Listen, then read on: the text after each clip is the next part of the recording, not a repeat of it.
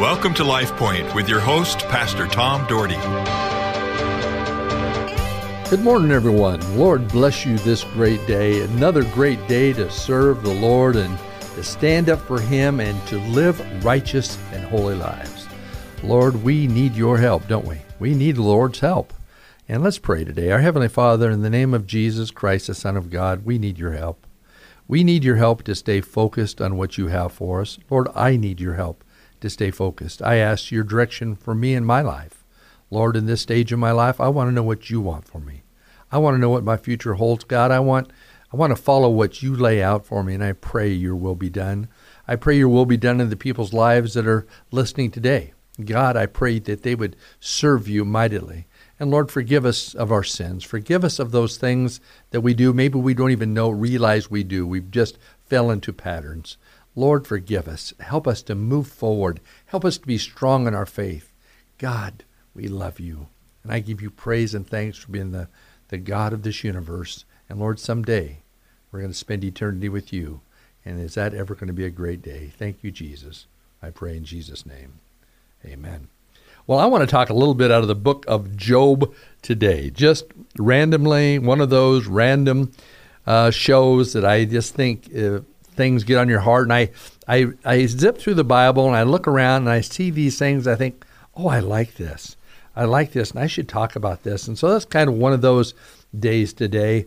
Well, the book of Job is perhaps the earliest book of the Bible, they say, set in a period of the patriarchs Abraham, Isaac, Jacob, and Joseph.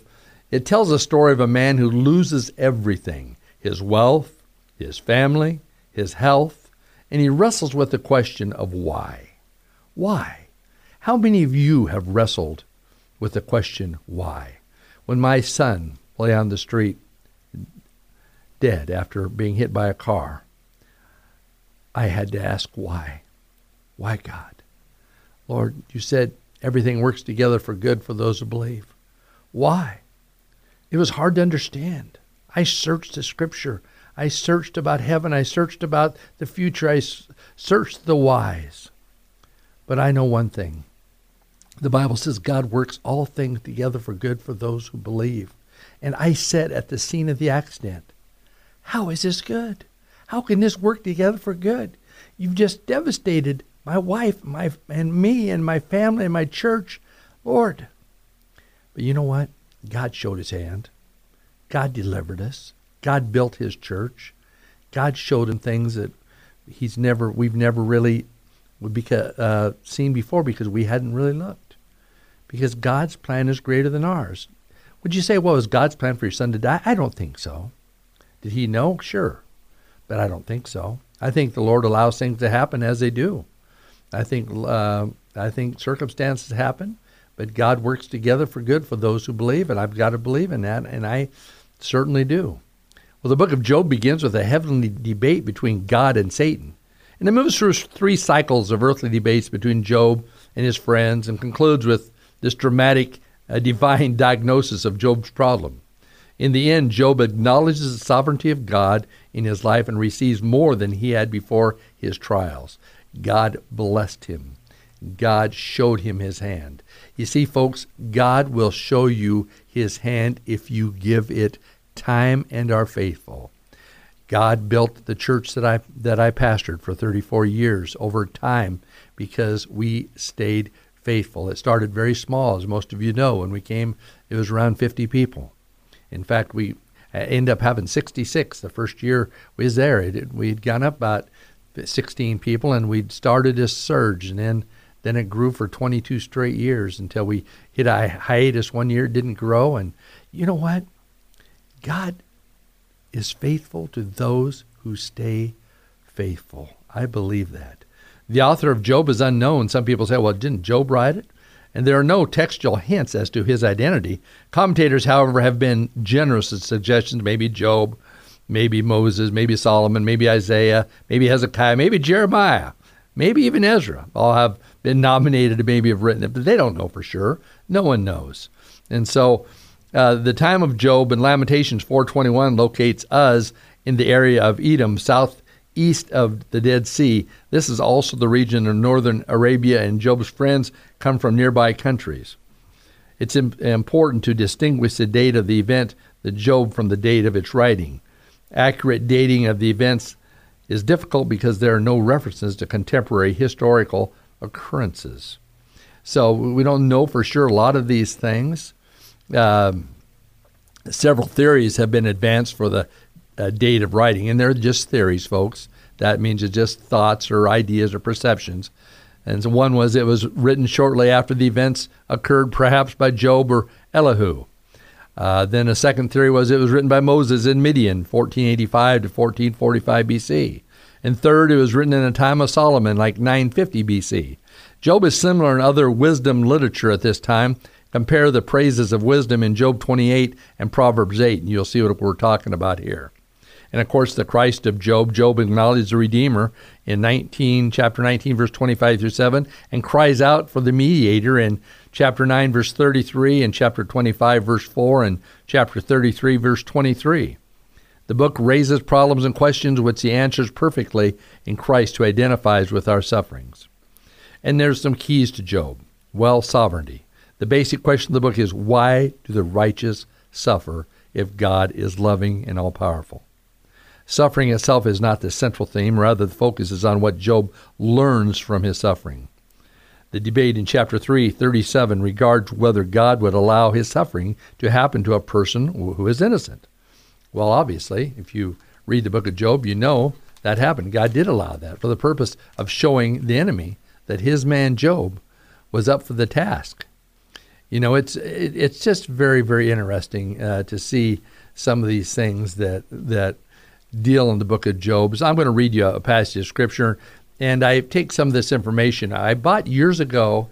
I, I bought a open Bible, uh, expanded edition uh, from the Bible on the Congress. I went way back. I can't remember uh, the guy, William Buckley, maybe. There were several people at that. That was years ago, 40 years ago. I went to, and I got this book and said best Bible. It's a kind of a different. What is a translation of it? Uh, but it's it was the Open Bible Expanded Edition uh, the American New American Standard Bible. I don't use it a lot, and I actually study more out of NIV. And when I do scriptures for the legislature, I usually use the NIV or the King James. But I, you know what, I've I've studied a lot about the Bibles and a lot about content, and I make sure that the content that I share is biblical and and and translated correctly. Okay, because some people say, well, this Bible isn't true. Well, it you have to look very closely at a verse to see a difference from the original scrolls to now. And sometimes people they get on a bandwagon one another. I'm take his word as a whole. Realize the importance of salvation. It's all the same in most every Bible that translation that was written. You believe in the Lord Jesus Christ, you'll be saved. You live for Him. You ask Him to forgive you of your sins. He will come into your life, and He'll be made new. But I and sometimes you can get in debates. I've been in debates too, and I, I don't I'm not interested in debating people about God's word. I just know be in the Bible, be in God's word. If you're a King James guy, man, live by the King James. It's a good, it's a great Bible. That's what I was raised on. That's what I've memorized Scripture on.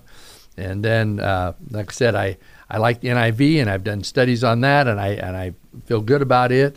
And so, but I'm not going to have people tell me, said, "Oh, hey, you're wrong," and this and that. Hey, look, I, I, I have faith in God. I have faith in my Redeemer, and I put my trust and faith. And when I pray and ask Him to lead me into the Scripture, I believe He does. Well, Job chapter 27, verse 1 through 6. I'm going to read that and talk about it just for a couple minutes because I've already almost uh, blew our time today. Sorry about that. But when then Job continued the discourse and said, As God lives, who has taken away my right? And the Almighty who has embittered my soul? For as long as life is in me, and the breath of God is in my nostrils, my lips certainly will not speak unjustly, nor will my tongue mutter deceit. Far be it from me that I should declare you right. Till I die, I will not put away my integrity from me. I hold fast my righteousness and will not let it go. My heart does not reproach any of my days. See, you hear that, folks? Though he had everything taken away from him, though he defends his innocence, though he he has his health gone, and though he struggles with his family's gone, everything is gone. The enemy threw every dart at him that was possible. And what happens? He says, I will not allow anything to distract me from my love for God. People, that is an example for each of us. Do not let anything distract you from your love of God. Don't let people come across with trying to make you believe this or that or switch a doctrine around, turning things around and saying, oh, this is that, and you better do this or that. You live by God's holy word and you stand up. And if the enemy tries to tempt you, tries to get you into arguments, tries to get you into deceit, tries to get you into controversy within your church, run from the very appearance of evil because the enemy would love for you to fall victim, to be someone who questions God, questions the wise all the time, instead of being like Job who believes. He said, Till I die, I will have my integrity. I will hold fast to my righteousness. People of God, are you holding fast to your righteousness? Do you love God with all your heart, soul, and mind? Do you love Him so much that nothing is going to interfere with your walk with Him? And if something does, you're going to get back up again and say, Lord, forgive me and move ahead and trust Him to lead you and guide you because we're all going to have rocky paths along the way. We're all going to stub our toes. But what do we do after we stub our toes? We say, Well, I'm not walking that way anymore. Or do we say, I am picking up, I'm cleaning up, I'm moving forward? I think some people just need to clean up, clean up their lives. Christians that claim to be Christians who live like the enemy. God doesn't mean anything to them, the church doesn't mean anything to them. You know, folks, it's time to get real with God. Get real with your relationship with Jesus Christ. Believe in Him. He will forgive you of your sins. He will come into your life. He will make your life anew. Stand fast in the things of God. He loves you. I hope you have. LifePoint is a ministry of the Cloverdale Church of God. If you would like a copy of today's broadcast or would like more information about the church, please call us at 208 362 1700 or write to Cloverdale Church of God.